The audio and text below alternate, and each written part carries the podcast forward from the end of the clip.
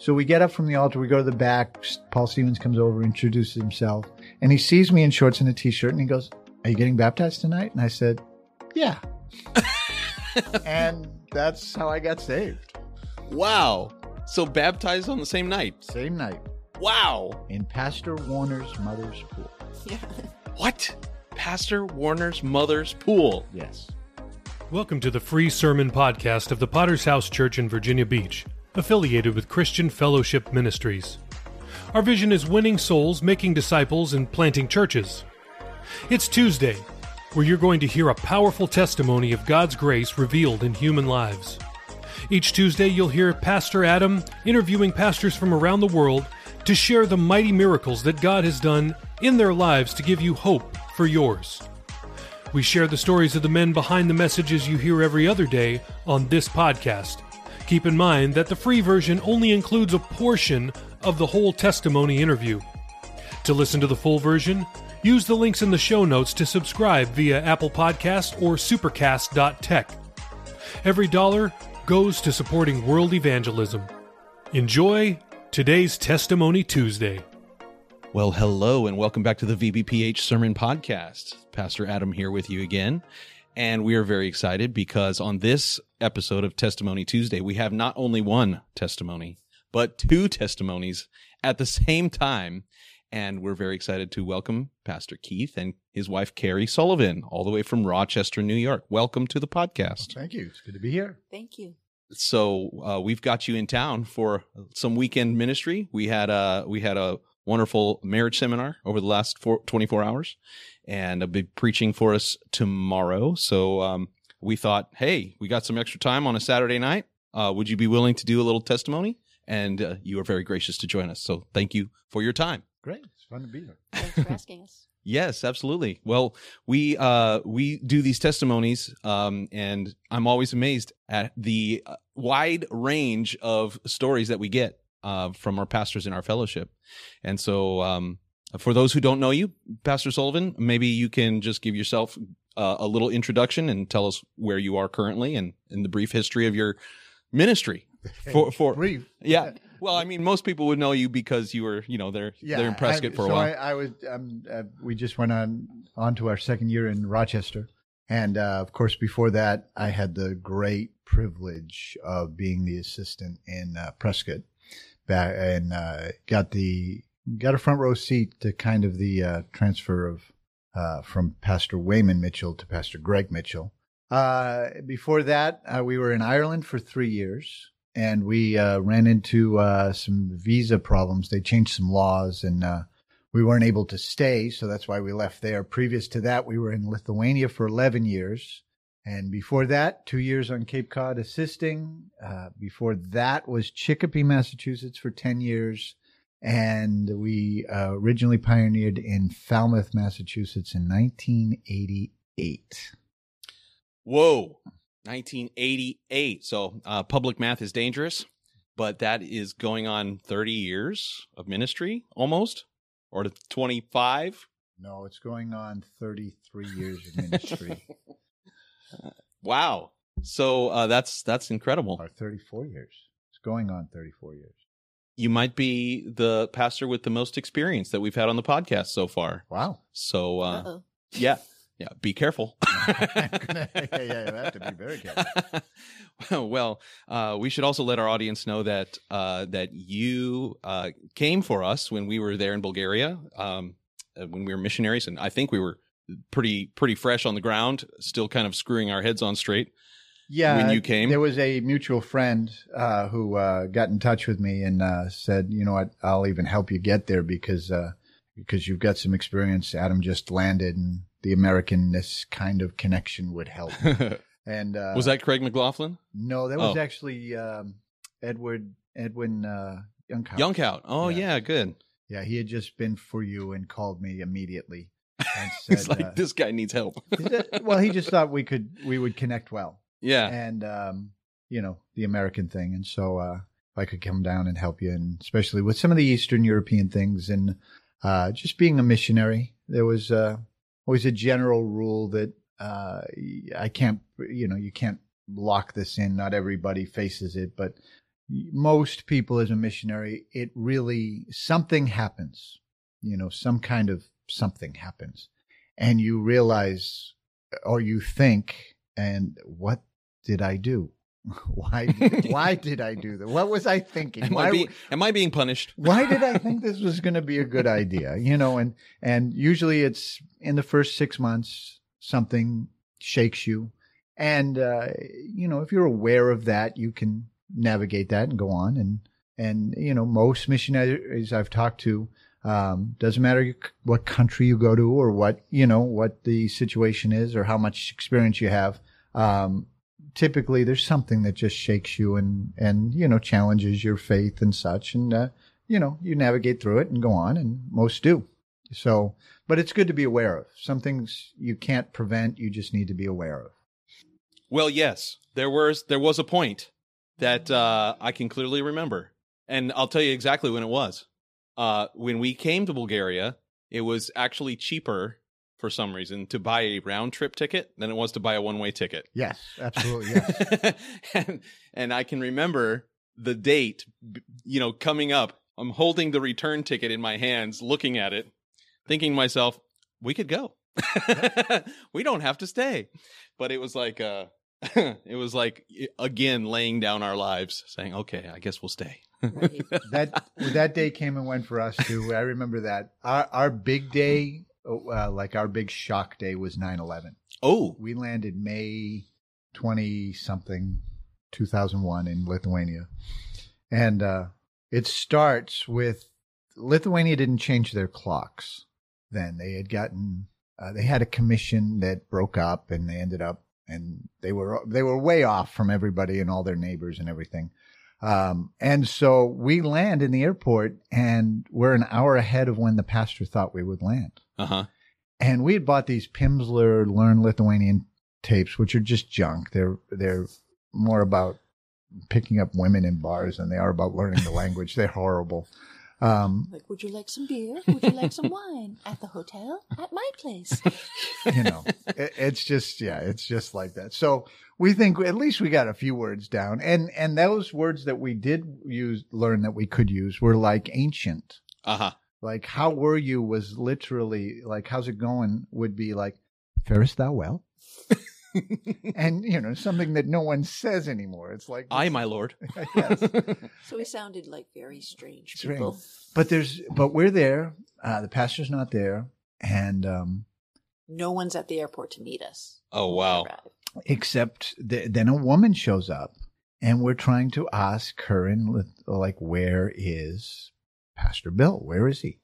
And and it's the only thing she responds to. Oh, Pastor Bill, Pastor Bill, yeah, da, da. and then she babbles on, and it's like we don't understand one. We can't grab one word she's saying. Have no idea. Well, it turns out she's she's Russian. Ah, She's not Lithuanian. She's Russian. She's only speaking in Russian, but we couldn't tell the difference at that point. point, and so we thought all of our learning of Lithuanian in preparation was useless. And most of it was, but some of it was helpful. well, it was very useless w- when speaking Russian. Yes, absolutely. Yes. Well, um, we want to get uh, an idea of how it is that you became uh, the people you are today. And uh, to do that, I'd like to go back to the beginning. Are you guys both from the Cape originally? Mostly, yeah. Mostly, I, I we moved there when I was seven. My family moved there, and your family moved my, there. we moved there when I was five. Okay. From originally? Uh, my dad was in the Air Force, so we moved all around the country. I lived in Nebraska, then Syracuse, New York, then Washington State. We know all about military brats around here. Yes. Okay. My I just was born in Boston. My parents lived um, just south of Boston, in a place called Quincy, and we moved to Weymouth. And then eventually, um, my grandfather had moved to Cape Cod. He moved to Hyannisport hmm because he wanted the same address and zip code as the Kennedy family. Oh, Yeah, very proud Irish Democratic uh, man. So um, he he was the first one to move down, and then eventually uh, he, he had three children, and they all eventually moved to the Cape. okay. So all of us were were there. All right. So I, I, I'm always curious about your families. Um, were you brothers and sisters? You said three, right? Three that was you? my no, that was my father. He had Oh. two sisters. Okay. Uh, I I only had a brother, Okay, older, younger. younger brother, uh, about 19 months younger than me. He's uh, he's since passed away, Oh, okay. and so uh, yeah, we'll get into my story and And you, my Carrie? dad, I'm one of six. Wow. Yeah, I'm the third child.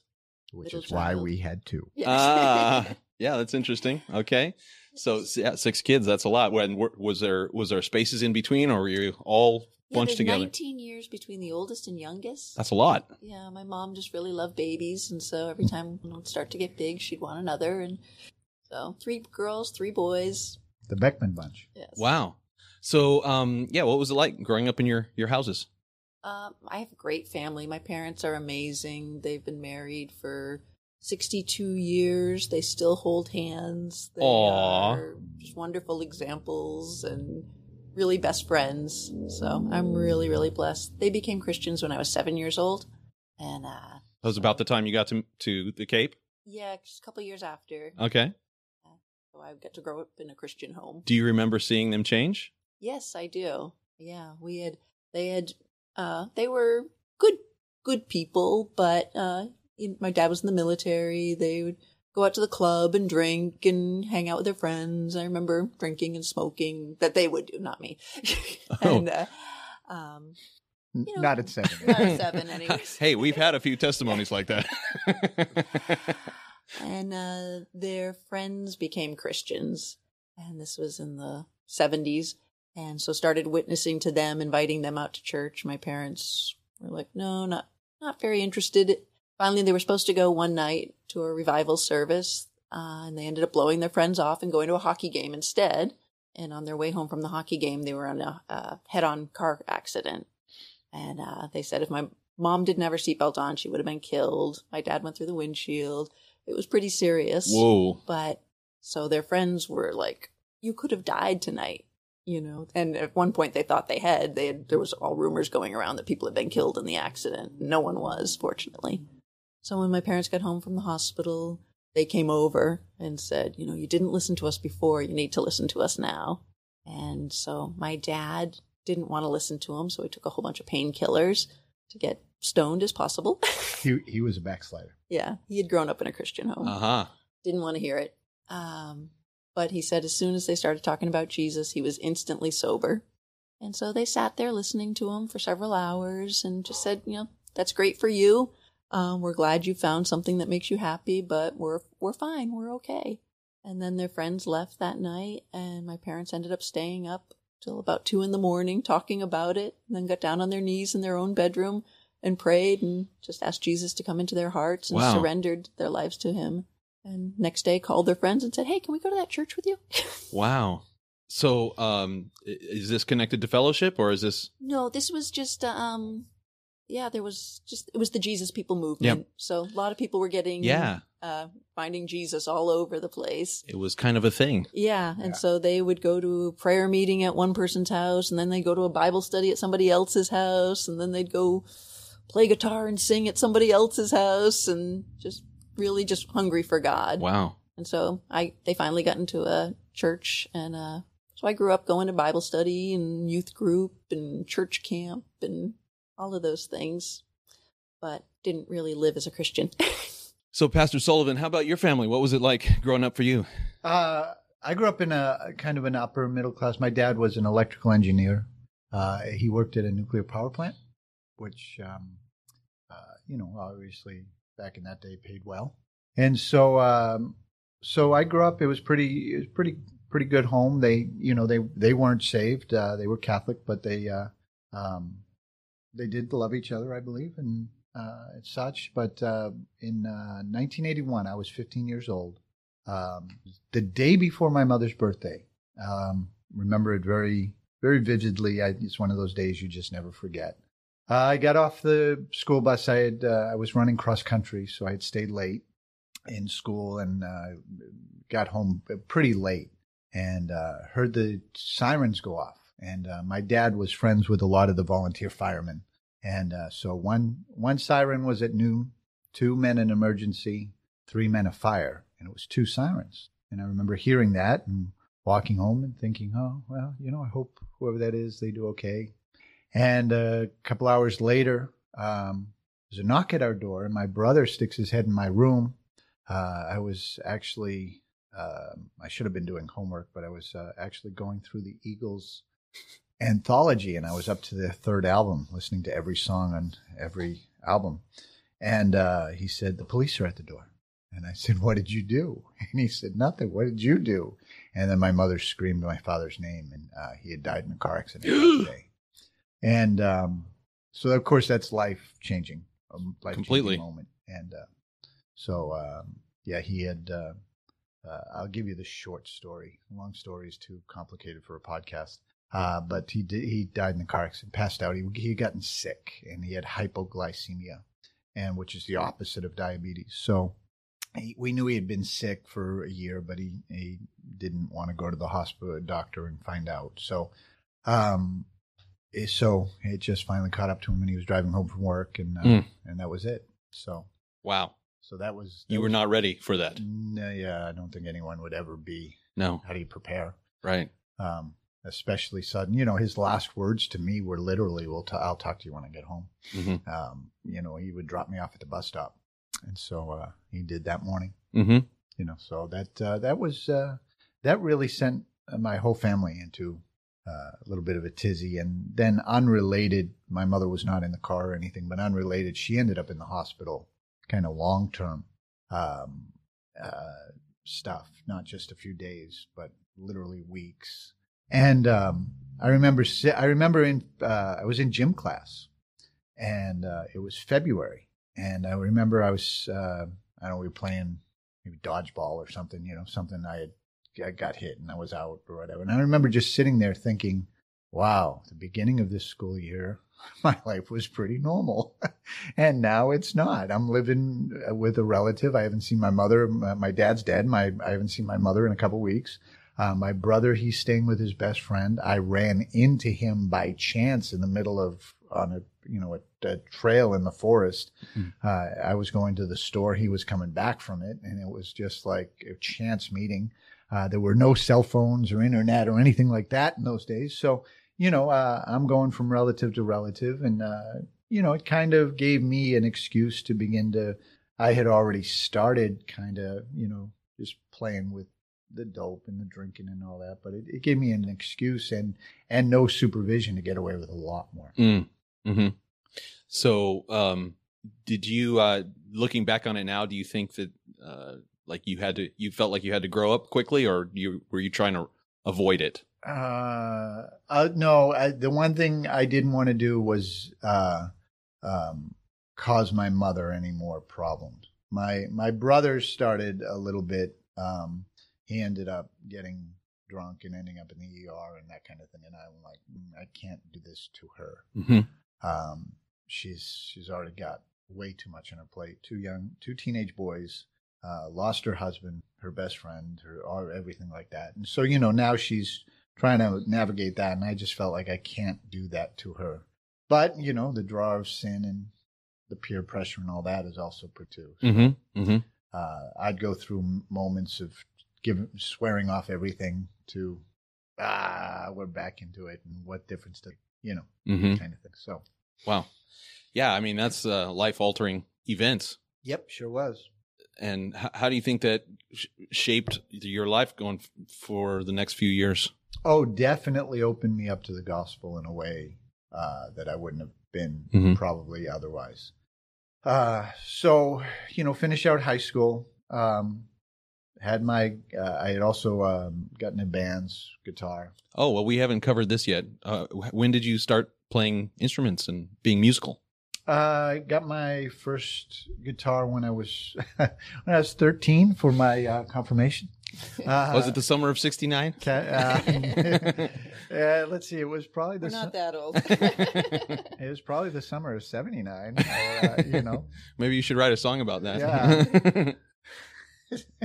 I don't think it'll be quite as popular as Bryan's, but you know, um, but I can. Re- that song is pretty. It's funny. It's relatable Yeah. in one sense that you know. Um, uh, he talks about a band of four guys, so it's like that's what we were. We were. Uh, I had bounced around a couple of bands, but the band I ended up in uh, at the kind of my last high school band, um, we were better friends than musicians. um, we just hung out a lot. Um, I, it, the guitarist who eventually would become a Christian, I went to school with. We went to a technical school, so we were in the same shop. Uh, we worked at the same landscaping company. Um, we played in the same band. Um, I introduced him to his girlfriend. The joke in our senior year was if you want to know what Keith is doing, ask Mark what he's doing. You want to know what Mark's doing, ask Keith what he's doing, and you'll know what each other's doing. We were pretty inseparable in that. The other guitarist, Tim, uh, he had been like my one of my best friends since I was 12, 13 years old. Um, his parents lived. He parents were divorced. He lived on the Cape in the summer and and in uh, Washington D.C. in the winter. And um, the last year my father was alive, my Christmas present was to go down and spend a week with him. And um, in Arlington here in Virginia, Hmm. it's the side they lived on. Uh, and um, yeah, so um, just good friends, good people. Uh, you know, um, we weren't the worst uh, group to. You know, we weren't totally just stoners all the time. Um, in fact, Mark really didn't do much of that. Mhm. So uh, our that's not what our band practice we were all about. We actually tried to play. Yeah. And And uh, were you- were you in the vein of uh, the the Eagles? Were you were you going for that no, kind of a we sound? actually we played more heavier stuff like uh, Aerosmith. and- Okay, well this is this is what like mid '80s, This is absolutely so big early- hair big era. hair. Uh huh. Did you have big hair? Yeah, I have a, I have a picture I could show you we'll we'll put it on the title of this podcast. Yeah, that would yeah, be yeah, yeah, fantastic. that'd be with my British British t- British flag T-shirt and all that tank top, and so wow. Well, so uh, so Carrie, let's go back to your story for a minute. So, uh, in your in your high school years, were you a wild teenager at all? Um, yes and no. I was, I was, if you looked at my life, I looked like a really good kid. Uh huh.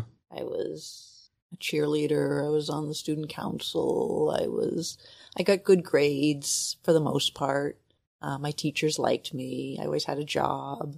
Um, and to my parents and the, my, you know, coworkers, I Wh- looked. While Carrie is telling her story, Keith is bringing up pictures of him with a literal British flag shirt. It was Wow, a thing back and then. try, trying trying to uh trying to uh low key without un that's not going to happen keith. It's probably thanks a lot. for everybody if it doesn't happen. so sorry Uh, before you no were so rudely interrupted.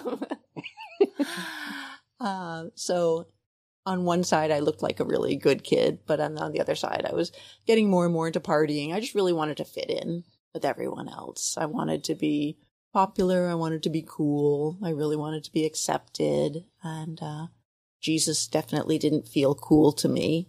And so I, and I really, I was more into a religion was what I had experienced. I hadn't Mhm. really, I didn't know Jesus as Mhm. my savior. I didn't know him in a real way that could change my life. So that's definitely not cool. Just Yeah. being religious. Uh, did you did you have a habit of uh church attendance I did. I would. I even taught Sunday school pretty much through high school Mhm. until I, young. I'd go out on Saturday night with my friends, and I'd come into Sunday morning to the church I was going to. They just they would allow anybody basically to teach Sunday school if it meant they didn't have to do the work. They were happy to have somebody else in there with the kids. mm-hmm. And so I didn't want to be in church, so I would go there. And so and I went uh, to church until I started working on Sundays and then told my parents, oh, it's too bad I have to work, so I Mm. can't go to church. And uh, and you were okay kind of okay with that I was fine with that. I found church boring at Mhm. that point, Mhm. and I really, it didn't seem like there was any point in going because I didn't get anything out of it. okay so I, I think you guys are about the same age right I'm 43 days older. okay Graduated Just- high school the same year. just a and all tad Yeah. okay We're both 55. so uh so what was after high school uh what what was your life looking like at that point Well, can I back up? Because Sure, I yeah. mentioned a story. We met kind of during our high school year, okay and uh, you had asked that. We Yeah. went to separate high schools. We actually went to rival high schools. Um, and um, so, are you still upset about it no, TEK. I went to a tech school. So at a hockey game, one of her one of the, her school came over and said, "Let you know." Cape Cod Tech, give me a T, give me an E, give me a K. What does that spell? Tech. And there was a big fight. And so principals would get on the intercoms. There was a lot of that going on between our schools because our, my regional technical school drew kids from there, from, from where she lived. Mhm. So we had a lot of mutual friends, acquaintances, um, and such. But the one night that we met, her best friend was a girl named Jenny and her boyfriend was named Keith. So we go, I go to a movie one night and I hear in the back, uh, uh, the, her, her girlfriend scream out, Keith. And the, the guys, I'm with my bandmates, actually, two of, two of my bandmates, and they look over at me. I'm like, I don't know, you know. And so as we're leaving the theater, they're standing right in front of us. And we know this because we, the movie we saw was only shown on one night and we both were there. And as they're leaving, now I remember looking at her and her girlfriend and thinking, man, they're pretty. Uh, yeah, that'd be nice. And that was about it. So it was our big meeting before we were saved. Wow. Okay, that's called foreshadowing. it could be. Well, yeah, because the movie was called The Night of the, the Living, Living Dead. Dead. wow, that's a piece of history. Oh my, the cult classic. yeah. The original zombie movie, but yeah. Wow, amazing. So, uh, when was the next time you met? I'm curious. Next time would be in church. in church, if not at a concert, but I don't think it was. We were at a couple of concerts together, but so we're 8,000 other people. So I don't know Yeah. if we met. Huh. But uh, yeah, church would have been the next time. Wow. So, okay, so between the Night of the Living Dead and then meeting again in church, there, there's obviously must have been some events which transpired. How, how did we, uh, how did we get exposed to the, the church life? So uh, I guess I got to say first. So, um, so what happened to me is um, my, that, my the guitarist that I did everything with, and the girlfriend I had introduced him to, um, both got saved. Mark had gone to the church a year before, and when they opened, and they had shown the big three movies, which is what our fellowship did for years, and um, he went, got saved, but had no car and lived pretty far away uh, for Cape Cod standards anyway. And um, so he just never went back. And um, somebody had brought him, and his girlfriend, who I had known and longer than I actually had known Mark and had introduced them, she, uh, her mother was going to the church. Oh, And so she got in trouble and she was grounded. The one place she could go other than school was to church. And so he said, I'll meet you there. Mhm. So now he goes to church, happens to be the same church that the Big Three was shown in, Victory Chapel on, uh, on the Cape. Paul Stevens was our pastor the time, and they both get saved. Mm. And so he comes into work. This was a Wednesday night. And uh, he comes into work on Thursday and he tells me he got saved. And I have no idea what saved is. I'm a Catholic boy. Yeah. I don't know what this terminology is. And uh, we were landscaping and we were doing a big apartment complex. how old were you? I was 17 Okay. and uh, we had just graduated high school. This was um, this was the July after the May graduation, 1984. So I see him and he's telling me about this. You know, he went to church, and I'm like, oh, I'm glad for you, whatever. Uh, you know, we got band practice tonight, or what, you know, what, whatever. And I, we're cutting the lawn and and uh, cutting the big, gra- and I see him take his bag off the back of the mower, go take it over to the barrel to empty it. He empties the bag, then he kneels down and he prays. And I'm thinking, that's weird. I'd never seen that before. So we go on, and this is before iPods and, and earbuds. And so uh, when you were cutting a lawn, you had nothing to do. You were it was you and your thoughts. There was no distractions like people have today.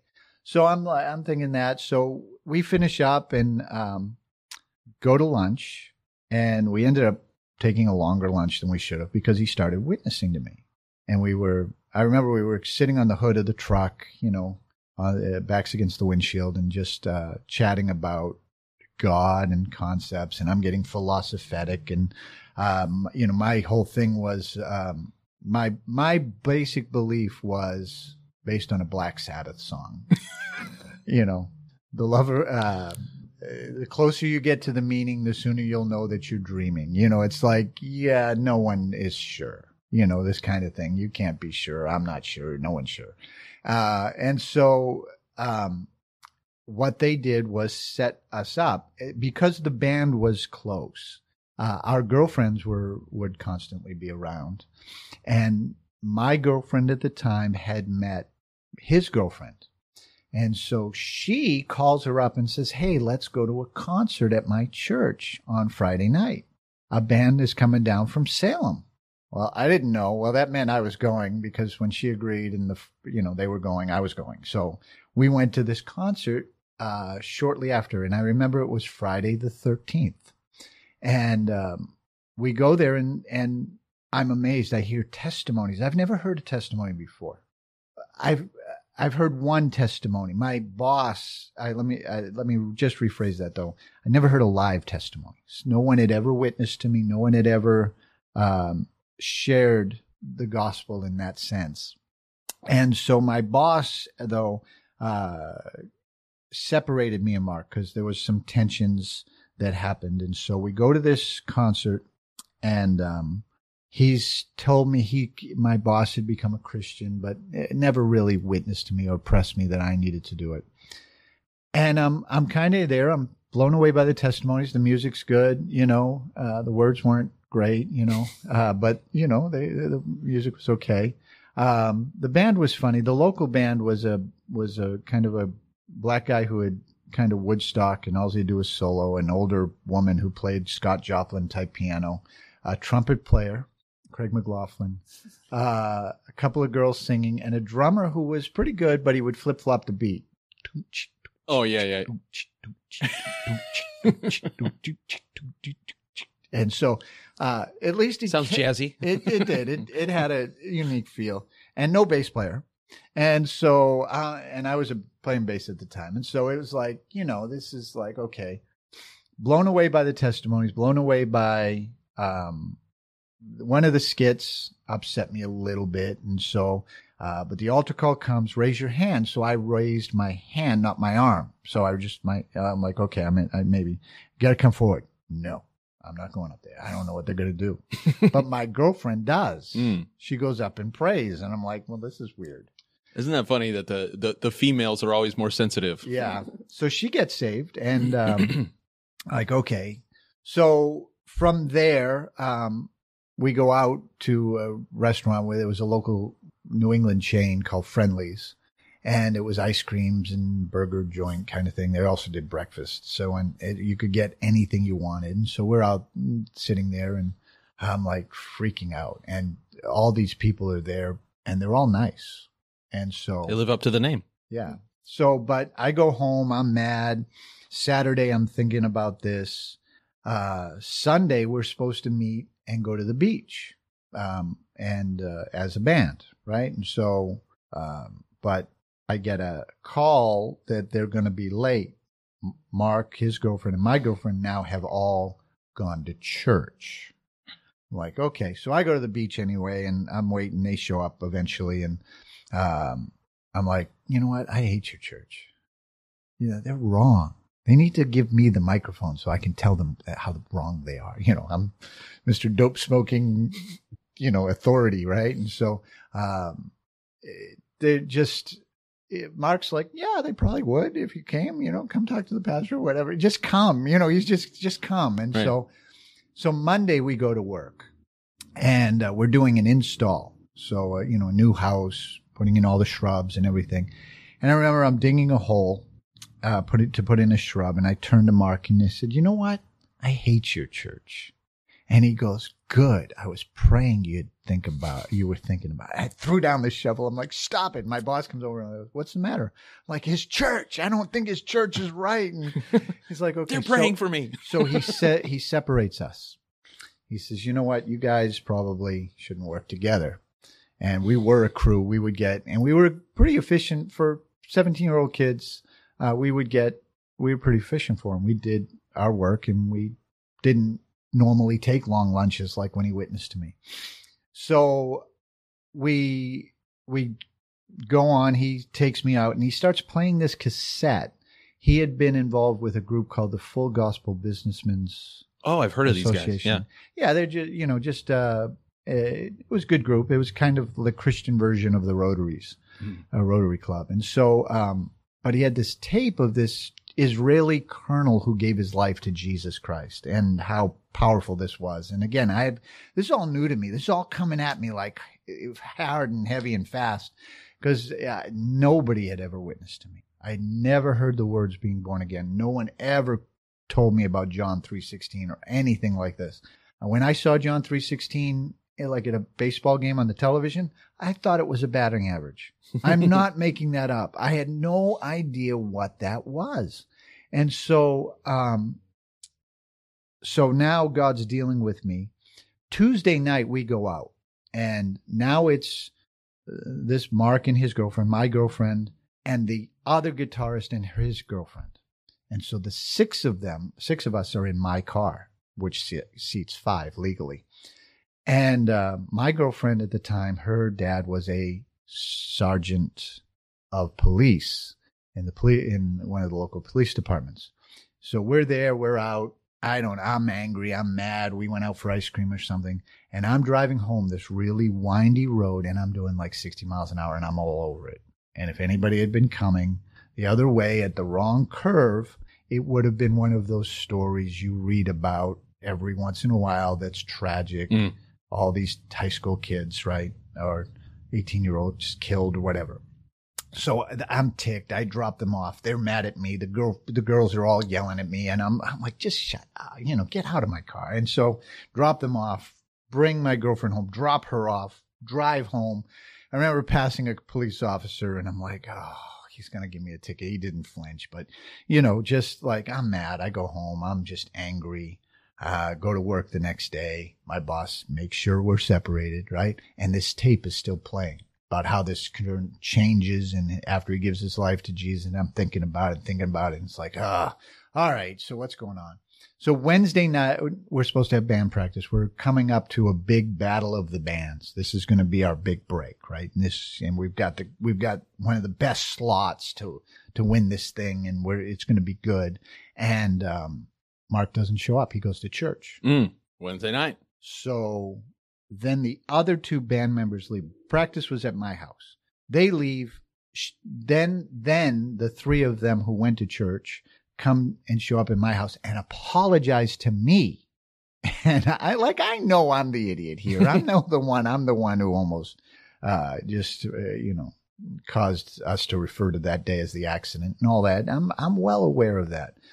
So they apologized to me and I'm can't get over that. And so Thursday night, long crazy story short, I'm laying in bed. God's really dealing with me. And I, again, I can't shake it. So I finally agree. I'll go back to the concert the next night. And I do. Friday night, I go to work. I'm like, Mark, I want to go to the concert. And I heard more testimonies. I still didn't get saved. S- Monday night, my girlfriend was going to be baptized. Sunday. Sunday night. Yeah, Sunday night. And so I went to church with her Sunday night. And I had dressed up a little bit for the concert because it was at a church and everybody else was real casual. So I had gone real casual, shorts and a t-shirt to church, thinking that's what the church was. And then I get there and everybody's dressed up. I'm like, well, I'm out of sync with that, but whatever. Mm. But as a result of that, one of the things in the cassette that the um, Israeli colonel had done, he's, he had prayed, Jesus, if you're real, send the preacher to me. And that had stuck in my mind. And so uh, the altar call comes, and my friend's girlfriend grabs my girlfriend and they run to the altar. And my friend puts his hand on my shoulder, looks at me, and then he goes to the altar. And there was a guy who came and kept talking to me at the altar calls. And I didn't want him to talk to me anymore because, like, he would convict me. And I didn't know what the conviction was. Again, I'm just trying to get. So I'm like, well, nobody's dealing with anybody at the altar. Now, if I had thought of running out the door, I would have. But my mother had asked me where I was going that night. I told her I was going to church. And she goes, pray for me. And I'm like, okay. So I'm going to go up there and I'm going to pray for my mother. And so I go up there and all of a sudden I'm praying. I'm like, God, what is going on? And I feel a hand on my back. And I look up. It's the preacher. It's Paul Stevens. Brother, can I pray with you? And I'm like, mm, yeah, I'm praying for my mother. And I just bury my head. I'm like, God, what is going on? I don't understand this. I really didn't. And I guess, but I guess you, this is what you want me to do. So we get up from the altar, we go to the back. Paul Stevens comes over, introduces himself, and he sees me in shorts and a t-shirt, and he goes, "Are you getting baptized tonight?" And I said, "Yeah." and that's how I got saved. Wow. So baptized on the same night. Same night Wow. in Pastor Warner's mother's pool. Yeah. What? Pastor Warner's mother's pool Yes. by Paul Stevens. Uh, well, he didn't do that. Oh, well, he was Yeah. he was there. wow, that is wild. And you were 17 years old. 17, three weeks And away from my 18th birthday. Did you even know what baptism was? No, no. This but is, you jumped at it. This is all new. I just knew, I just knew that every time in in these ten days since I had gone to the concert, uh, and there's you know just time for time's sake, I'm leaving out I'm a hundred details, but every time it was like God was dealing with me, and I this was all very very new to me, but I knew that I knew. It's kind of like biblically the only way I can describe it. It wasn't quite as dramatic, but when Paul is knocked off on the road to Damascus, he's knocked down. It's like, Lord, what do you want me to do? Hmm. He knows. And I knew. And it was just the way it was. I just knew this, this is what I had to do.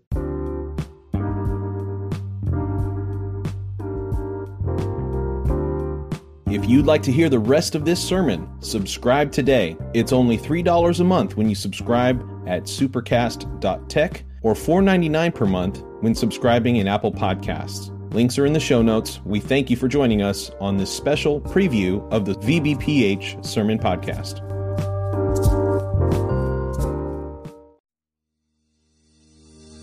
Thanks again for listening to the free version of the VBPH Sermon Podcast, where we post sermons on Mondays, Wednesdays, Fridays, and Sundays. We also have a premium version of this podcast, which posts sermons and interviews every single day of the week.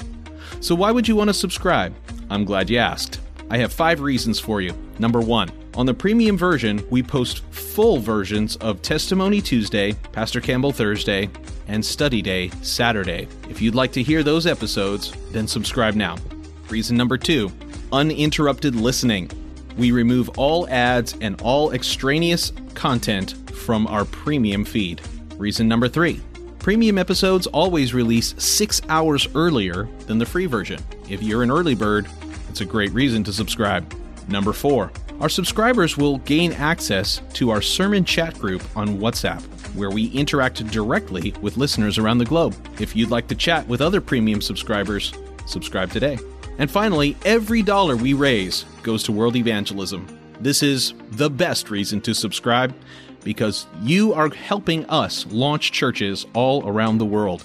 We don't put one dime in our pockets. Everything that we raise from this podcast will go directly to Thursday night of Chandler Conference. So please subscribe today by using the links in the show notes below. Thanks. Thank you so much for listening to the sermon podcast of the Virginia Beach Potter's House Church. Were you blessed by today's message? Let us know. Please leave us a rating on Apple Podcast or on Podchaser. We'll be back next time with another life-changing word from heaven. God bless.